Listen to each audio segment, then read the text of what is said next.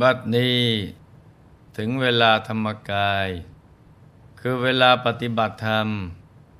เพื่อให้เข้าถึงพระธรรมกาย ซึ่งมีอยู่ในตัวของพวกเราทุกๆคน เป็นที่พึ่งที่ระลึก อันสูงสุดของพวกเราทั้งหลาย ซึ่งเอินที่จะเป็นที่พึ่งที่ระลึก ยิ่งกว่านี้ไม่มีอีกแล้ว คนส่วนใหญ่มักเข้าใจว่า คุณค่าของชีวิตนั้น ขึ้นอยู่กับการได้ประสบความสำเร็จในธุรกิจหน้าที่การงาน หรือการแสวงหาทรัพย์สินเงินทอง แต่ในความเป็นจริงแล้วนะ่ะคุณค่าของชีวิต อยู่ตรงที่ใครได้ทุ่มเทสร้างบารมีมากกว่ากัน ได้ปรับปรุงแก้ไข ฝึกฝน อบรมตนเอง จนกระทั่งสามารถ เข้าถึงพระรัตนตรัยภายในตัวได้ แล้วก็ทำหน้าที่เป็นผู้ให้แสงสว่างแก่โลก เป็นผู้นำบุญยอดกัลยาณมิตรนำพาเพื่อนมนุษย์ ให้เข้าไปถึงจุดแห่งความสมปรารถนาได้อย่างปลอดภัย และก็เข้าถึงความสุขที่แท้จริง โดยไม่หวาดหวั่นต่ออุปสรรคใด ๆ กระทั่งมีชัยชนะ ถึงจุดหมายปลายทางคือที่สุดแห่งธรรม อย่างนี้จึงจะได้ชื่อว่าดำเนินชีวิตได้มีคุณค่าอย่างแท้จริงนะจ๊ะ ต่อจากนี้ไป ขอเชิญทุกท่าน นั่งหลับตา เจริญสมาธิภาวนากันนะจ๊ะ ให้นั่งขัดสมาธิ โดยเอาขาขวา ทับขาซ้าย มือขวา ทับมือซ้าย ให้นิ้วชี้ของมือข้างขวา จรดนิ้วหัวแม่มือข้างซ้าย วางไว้บนหน้าตัก พอสบายสบาย หลับตาของเราเบาๆคลอดลูก พอสบายสบายคล้ายๆกับตอนที่เราใกล้จะหลับ อย่าไปบีบหัวตา อย่ากดลูกในตา ให้หลับตาพอสบายๆนะจ๊ะ จากนั้นก็ขยับเนื้อขยับตัวของเราให้ดี กาคันเนให้เลือดลมในตัวของเรานะ่ะเดินได้สะดวก เราจะได้ไม่ปวดไม่เมื่อย ให้กล้ามเนื้อทุกส่วน ผ่อนคลายให้หมด แล้วก็ทำใจของเรานะ่ะให้ปลอดโปรง่งแช่มชื่น ให้สะอาดบริสุทธิ์ผ่องใส นึกน้อมใจของเรานะ่ะมาหยุดนิ่ง อย่างสบายสบายแจ่มชื่น ให้สะอาดบริสุทธิ์ผ่องใส นึกน้อมใจของเรานะ่ะมาหยุดอยู่ที่ศูนย์กลางกายฐานที่เจ็ดซึ่งเป็นฐานที่ตั้งถาวรของใจ ฐานที่เจ็ดนี้อยู่ตรงไหน สมมุติว่า เรานึกหยิบเส้นได้ขึ้นมาสองเส้นนำมาขึงให้ตึง เส้นหนึ่ง จากสะดือทะลุไปด้านหลัง อีกเส้นหนึ่ง จากด้านขวา ทะลุไปด้านซ้าย ให้เส้นได้ทั้งสอง ตัดการเมงกากบาดจุดตัดเล็กเท่ากับปลายเข็ม เหนือจุดตัดนี้ขึ้นมาสองนิ้วมือ ตรงนี้แหละ เรียกว่า ศูนย์กลางกาย ฐานที่เจ็ดซึ่งเป็นจุดกำเนิดที่บังเกิดขึ้นของพระรัตนตรัย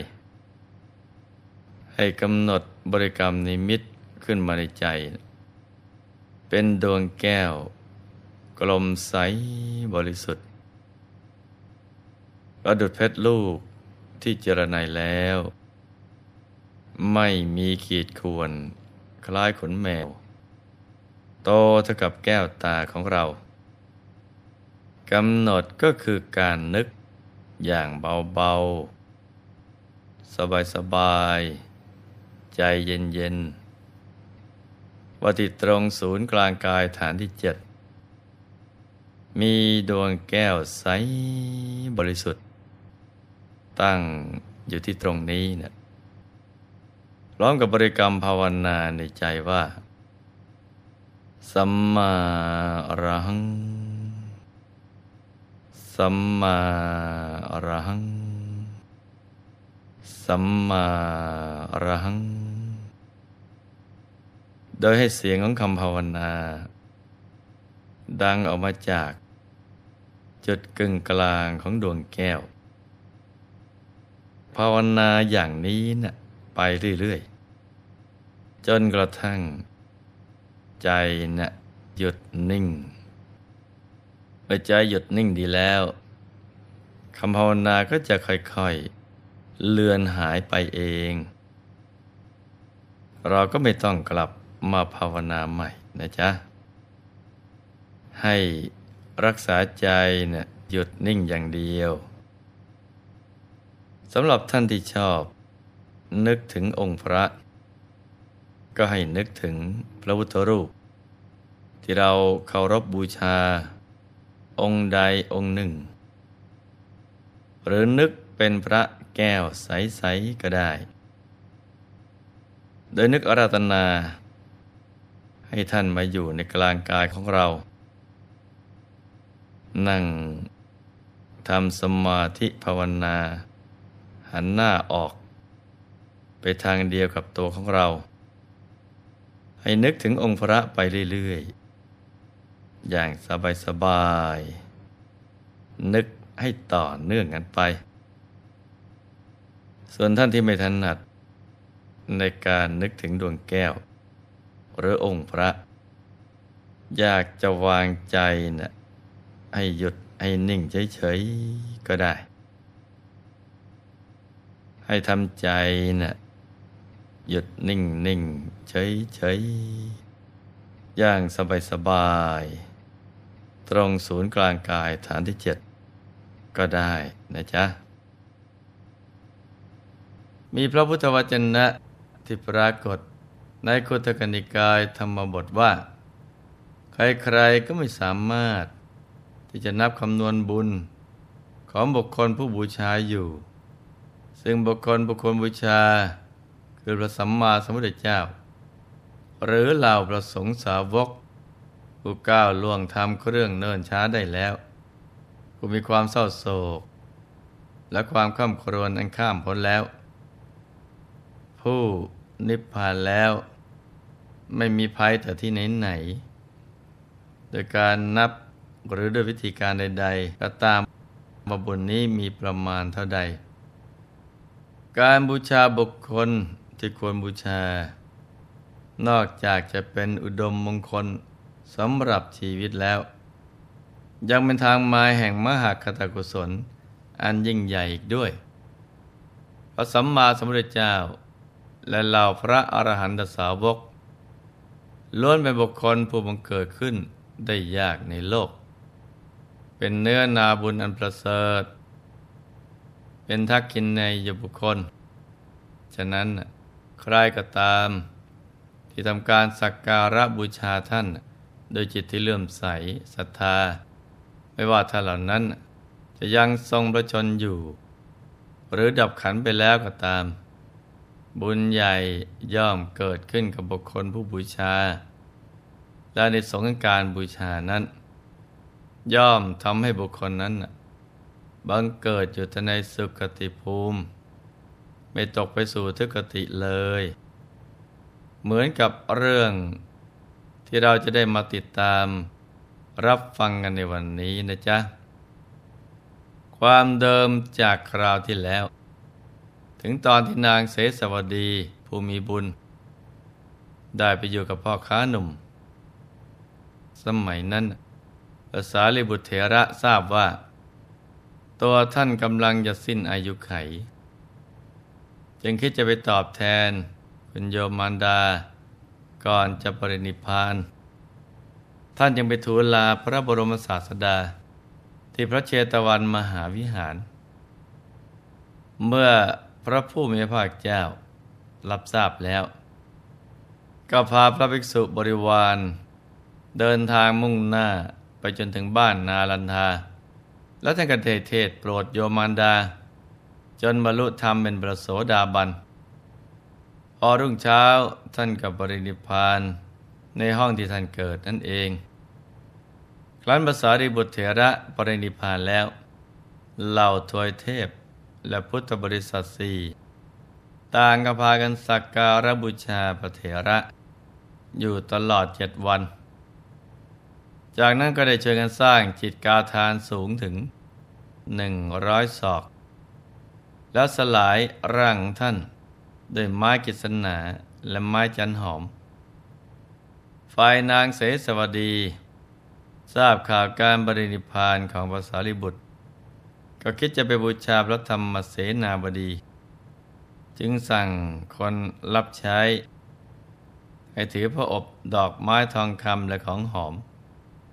แล้วไปลาพ่อของสามี แต่พ่อสามีก็ได้พูดห้ามปรามนาง ด้วยความห่วงใยว่า อย่าไปเลยลูก เจ้ากำลังมีคันแก่ ในที่นั้นคนก็มากมาย จ้าอาถูกผู้คนเบียดเสียดหรือเหยียบเอาได้ ส่งดอกไม้และของหอมไปก็พอแล้ว นางผู้มีกำลังศรัทธาแรงกล้าคิดว่า ถึงแม้ว่าเราจะต้องตายในสถานที่นั้น เราก็จะไปถวายสักการะบูชา สรีละของพระธรรมเสนาบดีให้ได้ จึงออกเดินทางไปพร้อมกับหญิงรับใช้ นางได้ยืนประนมมือ บูชาด้วยของหอม และดอกไม้เป็นต้น บังเอิญว่าในขณะนั้น มีช้างเชือกหนึ่ง ของพวกข้าราชบริพารที่พากันมาบูชา พระธรรมเสนาบดี ได้เกิดอาการตื่นคนบิ่งมาทางนั้นพอดี บุคคลต่างตกใจในเหตุการณ์ที่เกิดขึ้น พากันวิ่งหนีตายเพื่อเอาชีวิตรอด ส่วนนางเสสวดีเป็นหญิงมีคัน ครั้นเกิดพลาดล้มลงทำให้ฝูงชนที่กำลังแตกตื่น ได้เหยียบนางจนตายลงในที่นั้น นางได้ทำการบูชาสการะ โดยจิตที่เลื่อมใสในพระธรรมเสนาบดีวันนางละจากโลกแล้ว ก็ได้ไปบังเกิดในสวรรค์ชั้นดาวดึง มีเหล่านางเทพนารีหนึ่งพันนาง เป็นบริวารแวดล้อม เทพนารีผู้เกิดใหม่ ได้ตรวจตาดูที่พยสมบัติของตน ใคร่ครวญนึงเหตุ ที่ทำให้ตนได้ที่พยสมบัตินี้ด้วยบุญอะไร ครั้นรู้แล้วก็ยิ่งทำให้มีจิตเริ่มใสในพระรัตนตรัยมากยิ่งขึ้น เทพธิดาได้ประดับด้วยเครื่องประดับ ที่บรรทุกเกวียนได้ถึงหกเล่มเกวียน มีเหล่าเทพนารีหนึ่งพันนางแวดล้อมเดี๋ยวเรามาจากดาวดึงพิภพพร้อมทั้งวิมานไปจะถวายบังคมพระผู้มีพระภาคเจ้าทำให้ทิศทั้งสิบสว่างสวัยโดพระจันทร์และพระอาทิตย์ส่องสว่าง พอมาถึงที่ประทับของพระบรมศาสดา เธอก็ลงจากวิมาน ก็ไปถวายบังคมพระพุทธองค์ แล้วยืนประนมมืออยู่ ขณะนั้นระหว่างกีสาเถระ นั่งอยู่ใกล้กับพระผู้มีภาคเจ้า จึงทูลขออนุญาตพระผู้มีภาคเจ้าเพื่อถามถึงบุญที่เทพธิดานางนี้ทำไว้ มันได้รับพุทธานุญาตแล้ว พระเถระจึงกล่าวว่า ดูก่อนแม่เทพนารี อาตมาได้เห็นวิมานเธอ งดงามแต่แก้วผลึก มีขายเงินและขายทองคำมีพื้นวิจิตด้วยรัตนสีต่างๆ เป็นสถานที่น่ารื่นลมยินดี เป็นสถานที่อันน่าทัศนายิ่งนัก เหมือนเนรมิตไว้เป็นอย่างดี สมประตูเป็นแก้วเจ็ดประการ ทิลานวิมานก็เรียงรายไปด้วยทรายทอง งดงามส่องสว่างไปทั่วทั้งสิบทิศเหมือนพระอาทิตย์ส่องสว่างในท่ามกลางท้องฟ้า มีรัศมีตั้งหนึ่งพันกำจัดความมืดในสารถการได้วิมานเธอส่องแสงเหมือนกับแสงแห่งเปลวไฟ ที่กำลังลุกโชนอยู่บนยอดเขาในเวลากลางคืน วิมานนี้เป็นวิมานลอยอยู่ในอากาศ มีเสียงก้องกังวานแต่เสียงดนตรี คือกลอง พิน และกังสดานละคมอยู่ไม่ได้ขาด สุทัศนเทพนครอันเป็นเมืองของพระอินทร์ซึ่งมั่งคั่งโดยทิพยสมบัติชั้นใดยิมานของเธอกับฉันนั้น ทั้งยังฟุ้งไปด้วยกลิ่นหอม ของมวลหมู่บุพชาติหลากชนิด มีดอกพุทซ้อนและดอกกุหลาบเป็นต้น ที่กำลังแย้มบานส่งกลิ่นหอม วิมานนั้นตั้งอยู่ริมฝั่งสะโบกครณี อันน่าเรื่นลม เรียงรายไปด้วยต้นสน และต้นไม้ที่มีกลิ่นหอม มีทั้งไม้เลื้อย ห้อยย้อย ลงมาจากใบตาลและมะพร้าว คล้ายกับข่ายแก้วมณี และแก้วประพาน อันเป็นของทิพย์ที่บังเกิดขึ้นสำหรับท่านผู้มียศใหญ่ อันหนึ่ง ต้นไม้ ดอกไม้ และกับผลไม้ ซึ่งเกิดอยู่ในน้ำและบนบก ทั้งเป็นลูกชาติที่มีอยู่ในเมืองมนุษย์ และก็ไม่มีในเมืองมนุษย์ ตลอดจนพันไม้ทิพย์และจำเมืองสวรรค์ ก็มีพร้อมสับอยู่ใกล้วิมานของเธอ เธอได้ทิพยสมบัตินี้ด้วยผลแห่งการประพฤติชอบทางกาย ทางวาจา ทางใจ และการสำรวม การฝึกอินทรีย์อย่างไรรับผลแห่งกรรมอะไร เธอจึงได้มาเกิดในประมาณนี้ แม่เทพนารี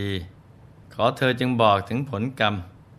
ซึ่งเป็นเหตุใดวิมานนี้แก่อัตมาดิเถิด นางเทพนารีกาบเรียนพระเถระว่า ข้าแต่พระคุณเจ้าผู้เจริญวิมานที่ดิฉันได้มาน่ะเกิดจากการนำดอกไม้และเครื่องสักการะ ไปบูชาอธิธาตของพระธรรมเสนาบดีด้วยความเลื่อมใสศรัทธาเมื่อดิฉันละจากอัตภาพนั้นแล้ว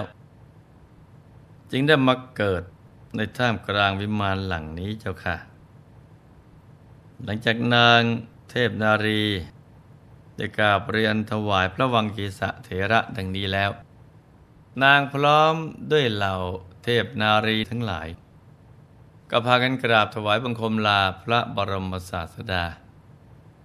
แล้วกลับขึ้นไปสู่วิมานของตน วิมานนั้นก็ค่อยๆลอยเลื่อนกับไปบนท้องนภาอากาศ กลับสู่ดาวดึงพิภพตามเดิม เห็นไหมจ๊ะ ว่าการบูชาบุคคลบุคคลบูชา เป็นมงคลนันสูงสุด และย่อมมีพรานิสงมาก ทั้งยังเป็นการยกใจของตนในสูงส่งขึ้น และยังสามารถยกใจผู้อื่นในสูงขึ้นได้อีกด้วย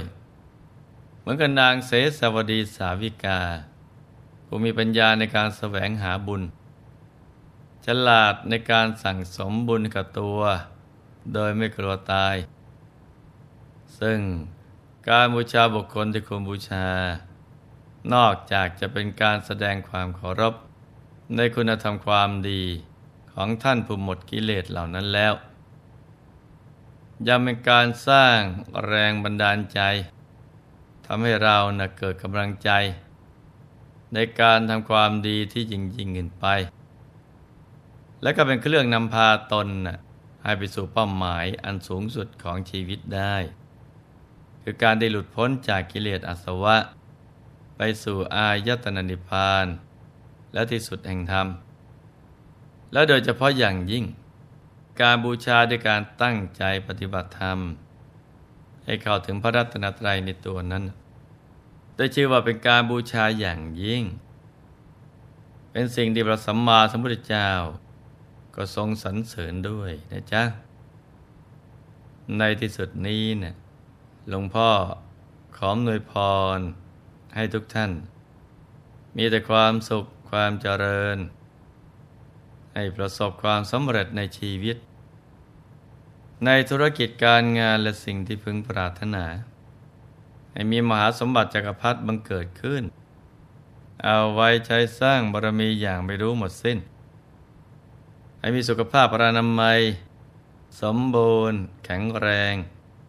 มีอายุขายยืนยาว ได้สร้างบารมีกันไปนานๆ ให้ครอบครัวอยู่เย็นเป็นสุข เป็นครอบครัวแก้ว ครอบครัวธรรมกาย ครอบครัวตัวอย่างของโลก ให้มีดวงปัญญาสว่างสวัย ได้เข้าถึงพระธรรมกาย โดยง่าย ได้เร็วพลัน จงทุกท่านเทิน ธรรมกายเจดี